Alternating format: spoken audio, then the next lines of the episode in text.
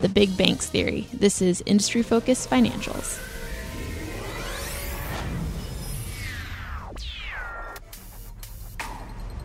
Hello, everyone. Today is Monday, February 22nd, 2016. This is Gabby Lapera in the studio.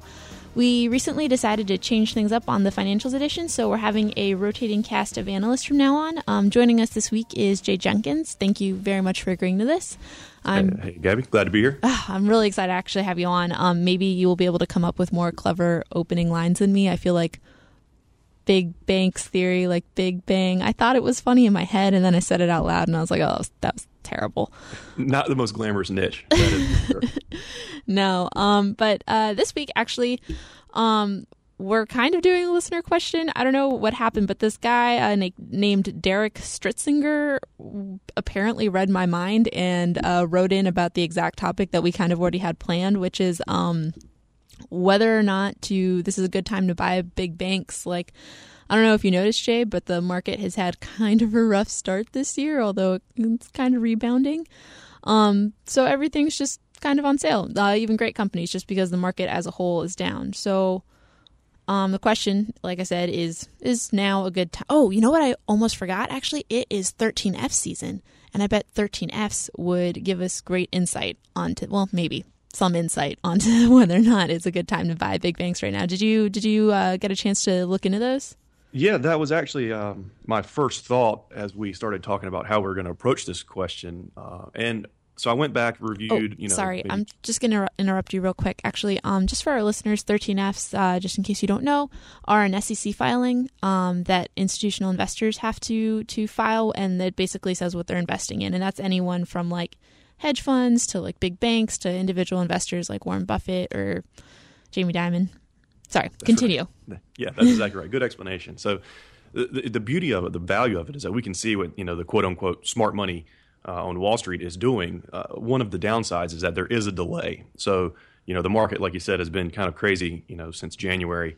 Uh, and so we won't know how these big hedge funds have reacted to that until next quarter when they release their uh, first quarter 13Fs. Uh, so we are kind of looking in the rearview mirror a little bit with this. And and with that said, when I went back and looked at these large firms, you know, these sort of if, if there is a household name of hedge funds, these are the these are the funds. There's really not a whole lot of unusual activity in the big bank space. Uh, you know, J.P. Morgan, Wells Fargo, Citigroup, Bank of America, all the usual suspects. These huge, huge mega cap banks. Uh, they're the most widely owned. Uh, they are being traded. Some are buying, some are selling, but there's really not a consensus, no large, you know, directional change uh, over the past year.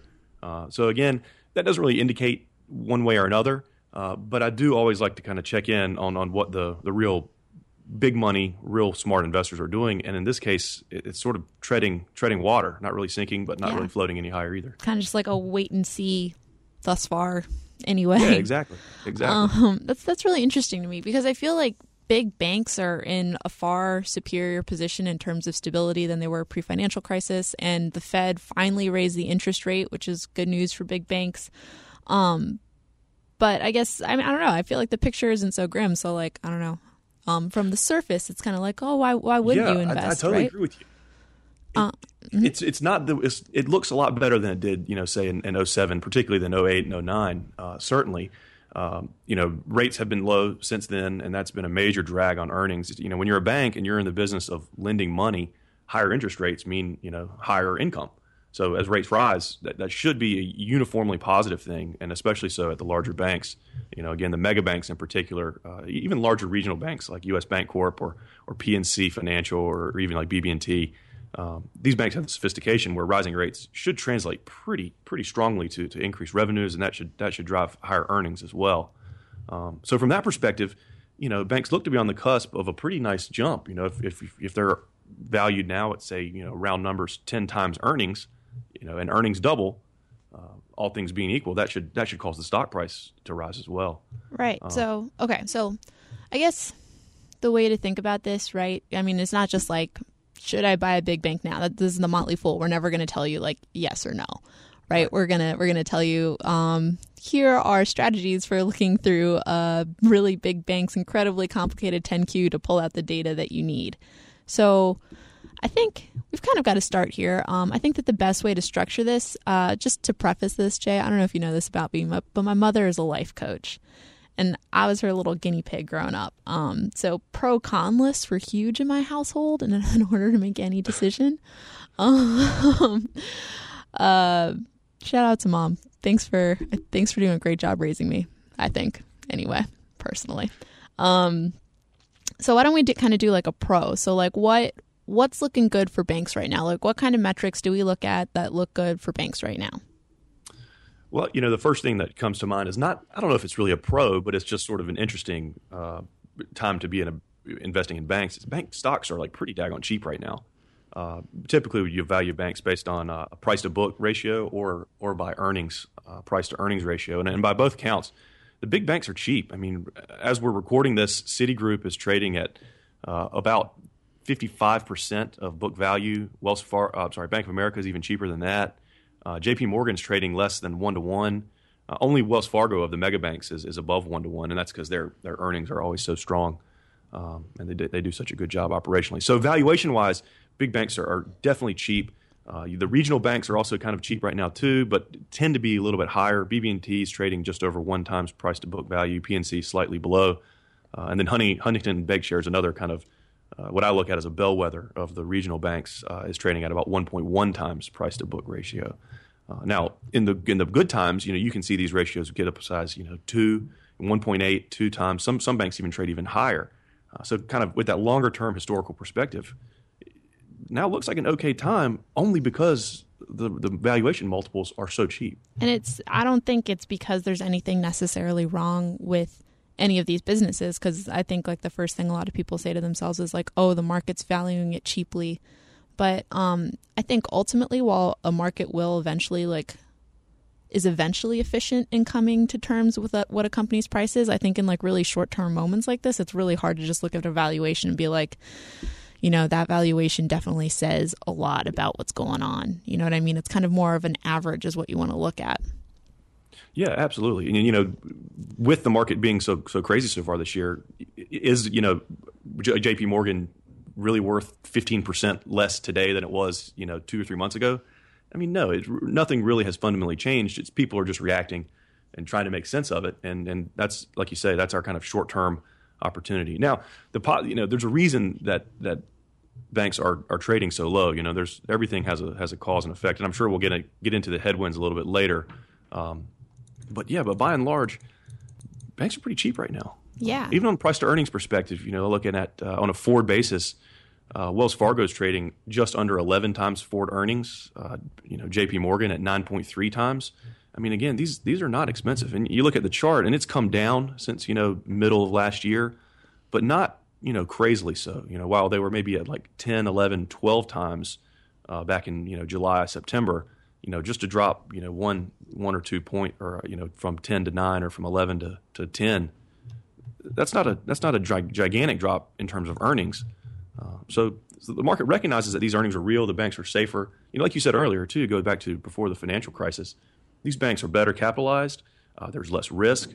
Uh, they're delevered all these things are really positive. So that if there is, you know, kind of some sort of I don't want to say crises, but some sort of like significant headwind, like a recession, or even just kind of a, a, a correction in the market, fundamentally, these banks are much stronger and, and should come out of this much cleaner, uh, you know, than we saw in, in 08, 09.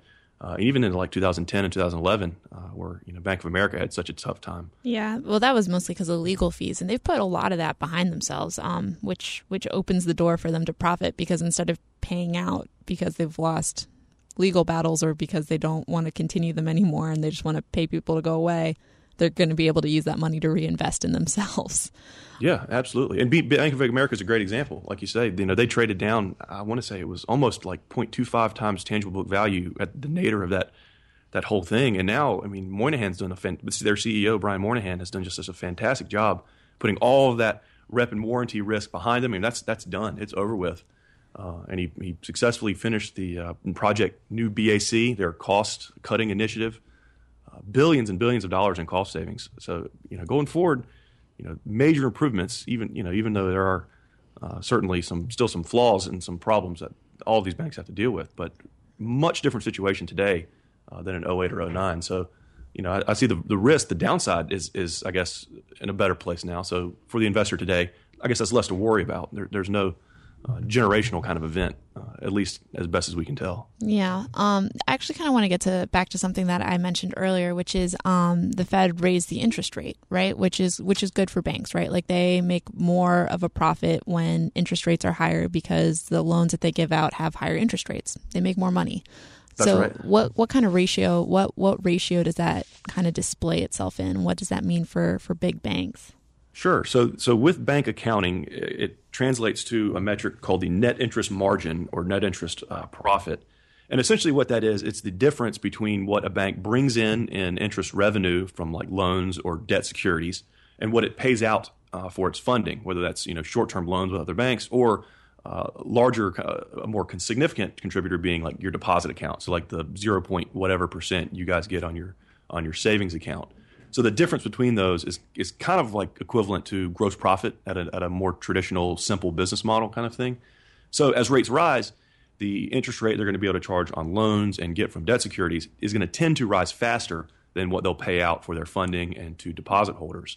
So as that margin expands, it should correlate pretty directly to the bottom line, you know, because the banks are already operating, you know, the branch network, they have all the expenses. It's really a scalable kind of event, so it should have a pretty strong impact uh, relatively quickly.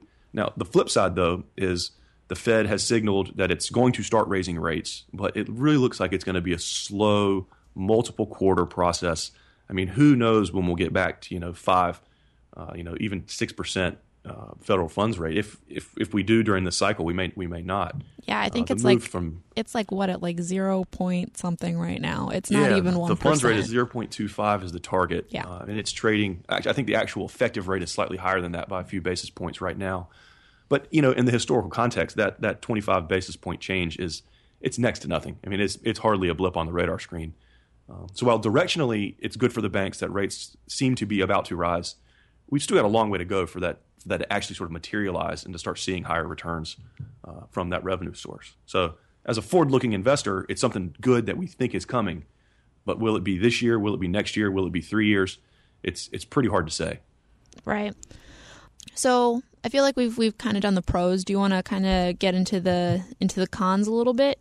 Sure, sure. So a lot of the the things we talked about as positives, I, I kind of the reasons the world has, you know, the banks are, are trading cheap, for example. So we, we like the future of banks because of rising interest rates. Well, why doesn't the rest of the market recognize that? Why aren't the valuations going higher?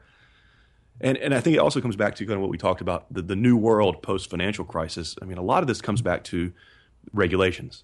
Uh, J.P. Morgan is a great example. Uh, J.P. Morgan is classified at the the most systemically important tier of the new global uh, systemically important financial institution uh, capital requirement regulatory regime. Uh, you know, it's a it's a mouthful and it's you know pure regulatory jargon. But at the bottom line means J.P. Morgan and also other large banks have to carry more capital on their books than they ever have before, and that means they can't lever up as much. So your return on equity is going to be lower. Return on assets are going to be harder. Uh, it's going to be harder to generate the same earnings per share as it was before. You know, just because you can't juice it when you're, you're sitting on such an extra capital buffer, that money's got to sit aside rather than actually be you know put to work to, to benefit shareholders. Um, banks with simpler business models don't don't have this problem quite as much. Uh, think USB, uh, U.S. Bancorp, or Wells Fargo are, are great examples of that. Uh, they're not as global. They don't get into all the crazy investment banking stuff that J.P. Morgan or Goldman Sachs, uh, some of these other banks do. So for these guys, they don't have that same extra capital buffer requirement. And but they do they do still have more than they used to, um, which I think Absolutely. is important to point out. Like pre-financial crisis, they weren't required. I mean, like now the federal government tells these banks whether or not they can even pay out a dividend that quarter. Yeah, totally. The the Basel Accords that are, are being unfolded is causing you know rising tide lifts all boats, and in this case, that rising tide is is just more capital for all banks. Yeah, And then on top of Basel III, Dodd Frank is also having some major implications in terms of capital, uh, but also you know in terms of costs. Um, while net interest margins we hope are going to be expanding since the financial crisis, big banks have really struggled uh, to overcome some of the cost burdens of dealing with uh, Dodd Frank and, and putting in the systems and bringing in the people to, to kind of manage this whole gigantic transformation across the whole industry. I've got an example for you on this. M&T Bank uh, is a very high performing regional bank in the northeast of the U.S., but headquartered in Buffalo. I mean, over the last 30 years, I challenge you to find a bank that's done done better for shareholders than M&T. I don't think one exists. But for the last three years, the bank was handcuffed uh, trying to acquire uh, Hudson City Bancorp, which is you know maybe 25% the size of M&T Bank at the time. Regulators wouldn't let it go through. The only way they got approval, which just happened a few months ago, was by spending literally nine-figure sums of money to completely revamp their regulatory compliance oh, program. I remember this. This was was this the one where there was um like a woman and I think it might have been Maryland where she uh, was laundering money and they like didn't notice for like a year. Absolutely, it's it's the AM the anti money laundering compliance yeah. is really where they got beat up. Uh, you know, and it's the kind of thing too from a consumer perspective. The bank needed to do a better job, but from an investor perspective, I mean, we're talking hundreds of millions of dollars over multiple years uh, I mean, the bank's profitability suffered. Their efficiency went just. Ter- I mean, it tanked. It was it was an ugly scene, and uh, the bank's only just now come through it. You can. This is happening all over the country at every different bank. Maybe not on this scale. You know, maybe not. You know, the headline grabbing. You know, 120 odd million dollars that they had to put into it. But but small banks, large banks, medium banks, compliance departments are growing. These systems are complex. It takes a lot of resources, a lot of money to handle it. So you know, that's a real significant headwind, and that's that's kind of that's not going away. You know, for for investors today and for investors tomorrow, that's that's a reality of of, of yeah. you know being in the big bank business. That's definitely created some like very interesting currents within the banking industry too. Um, if you look at the um, the the Federal Reserve has a kind of like they release reports periodically, and you can see that the number of banks in the country has decreased over time and like pretty pretty drastically not surprisingly after the financial crisis a lot of smaller banks got eaten up by big banks. Um, and part of it was the regulatory requirements were were much more stringent and small banks just didn't have the capital to invest in themselves to like get there. Absolutely. For the kind of community bank niche uh, you know less than 10 billion dollars in total assets group a lot of these banks are looking at it going, we have to we have to merge to get to that 10 billion, 5 to 10 billion point just to be able to absorb the cost at scale and still provide, you know, the kind of shareholder returns that, that people have expected. You know, they want to pay out a reasonable dividend. These banks want to buy back shares. They want to, you know, post strong earnings and grow. Um, yeah. And it's, and it's just, it's for a lot of small banks, it's too much. Yeah, I'm sorry. I kind of diverted the conversation into small banks. Um, oh, but um, I know you love small banks. I, am sure yeah, it wasn't a problem for you. But um, let's actually kind of flip it to the other side, which is uh, big banks. Like right now in politics, it's kind of a hot button issue, right? Like everything from Hillary Clinton's J.P. Morgan speeches, um, which she hasn't isn't releasing the transcripts to, to Bernie Sanders saying like I want to break up the big banks. Like that I mean that could be creating some kind of like headwind on these banks, don't you think? Oh, absolutely, and and it's coming from from both sides of the political political spectrum, just in kind of subtly different ways. Um, and even even some kind of neutral observers, uh, for example, Neil uh, Kashkari, who's the newest member of the Federal Reserve, he's the new chief in the Minneapolis Bank. He came out in his very first speech in that position, which is a non-voting position, so he doesn't have that much influence over policy decisions at this present time but but it's still pretty significant given given that he's a Fed, Fed president. Anyway, he came out and said pretty much specifically that the whole industry needs to be transformed. Bold changes, bold new rules, force these banks to be broken up. You know, that's a dr- dramatic change. I mean, that, go back to like Teddy Roosevelt 100 years ago. You know, when the last time we kind of saw some of these, uh, you know, populist calls to kind of shrink corporate interests. Now, will that happen? Who knows? I don't have a clue. But, but what it certainly does is creates uncertainty for investors. And that uncertainty is a major headwind. You know, you're going to invest your dollar into an asset, into this stock, and you want to have some sort of reasonable expectation for what you're going to get next year, two years, five years, 10 years down the road. And when you have major political figures at the Fed uh, and, and potentially in the White House, uh, anywhere else, that really, really kind of puts a question mark over what's going to happen and that that's driving, I think, uh, uncertainty and, and reducing valuations as well. So yeah. just and, yet another headwind, kind of from something external to you know fundamental bank operations. Right. Not only that, but like the the global economic situation is super uncertain right now between China and Europe, um, and especially with like these global investment banks.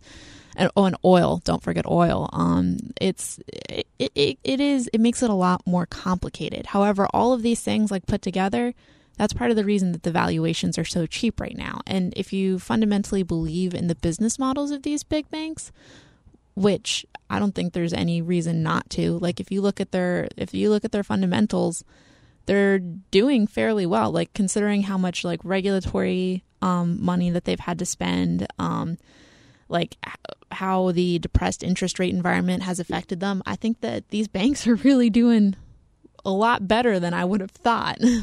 I, you know, I totally agree. And, to me, it boils down to this, the issue of, of quality. You know, if you can find a bank that's just a really quality operation, that's just rock solid fundamentally, those banks are going to do better in good times and bad. You can ignore a lot of these external factors. You know, Yeah. if you invest for five years, you know, one or two quarters today is is kind of insignificant. You know, in a lot of ways. So you don't have to worry about that. You know, banking will, is not going anywhere. People will, you know, need somewhere to deposit their cash. People will need help with their financials. You know, people do need loans. You know, the people want to own houses, and in America, the mortgage loan is, is the most common way to get to accomplish that. So, in terms of quality, to me, I look at J.P. Morgan, and if I encourage you guys to go look at J.P. Morgan's annual report, uh, or I'm sorry, fourth quarter and full year results. And there's a chart in, in some of their material to, uh, for investors that shows earning per share growth over the past 10 years, essentially since Jamie Dimon took over.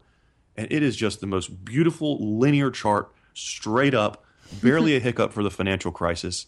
It's remarkable when you think about all the changes, all the stuff that's happened, just the chaos, you know, between say 2005 and today. And it's just absolutely remarkable how consistent and how uh, profitable that, that company really is. And, you know, in that context, you understand why Jamie Dimon was willing to, you know, plop down $25 million or whatever it was uh, to buy JP Morgan shares last month or this month, earlier this month. Um, Yeah. You look at that chart in that context, I mean, it's going from the lower left to the upper right, just like clockwork. So, uh, and to me, that, that stems from the quality. It, it's the operational uh, excellence, uh, the fortress balance sheet, and all these things. And, and of course, Dimon, I think, is a, a fantastic banker and, and deserves a lot of credit there too. But Yeah, I mean, for me, it's uh, it's U.S. Bancorp. Out of yeah, great bank. They, I mean, it's Yeah. unbelievable. It's the such a simple business ratio model, but they, for them is insane compared to all the other big banks. Like I think it's somewhere in either the high 40s or very low 50s, which com- I don't. I think the next closest one is Wells, um, and that's that's a that's a huge thing. And it is. You're right. A very simple business model and. Um, I know all banks say this, but they actually are fairly conservative underwriters. Like they do a really, really good job of um, making sure their balance sheet is in check. I totally agree. And it's it's amazing they can do it at the size. You know, they're uh, They're huge. yeah, several hundred, almost a uh, trillion dollars in total assets uh, at this point. And it, and the Wells Fargo is in that same sort of mold. Very conservative, ruthlessly efficient on costs. Uh, credit quality is always paramount, and it, and it works. You know, it, it speaks to that, like we said, quality. All right. Um, we are running out of time, slash, have already run out of time. Um, thank you very much for joining us. Uh, as usual, people on the program may have interest in the stocks they talk about, and the Motley Fool may have recommendations for or against, so don't buy or sell stocks based solely on what you hear. Contact us at industryfocus at fool.com or by tweeting us at mfindustryfocus. Um, let us know if you have any questions or what your favorite bank stock is. Uh, thanks very much, Jay, and we'll see y'all next week.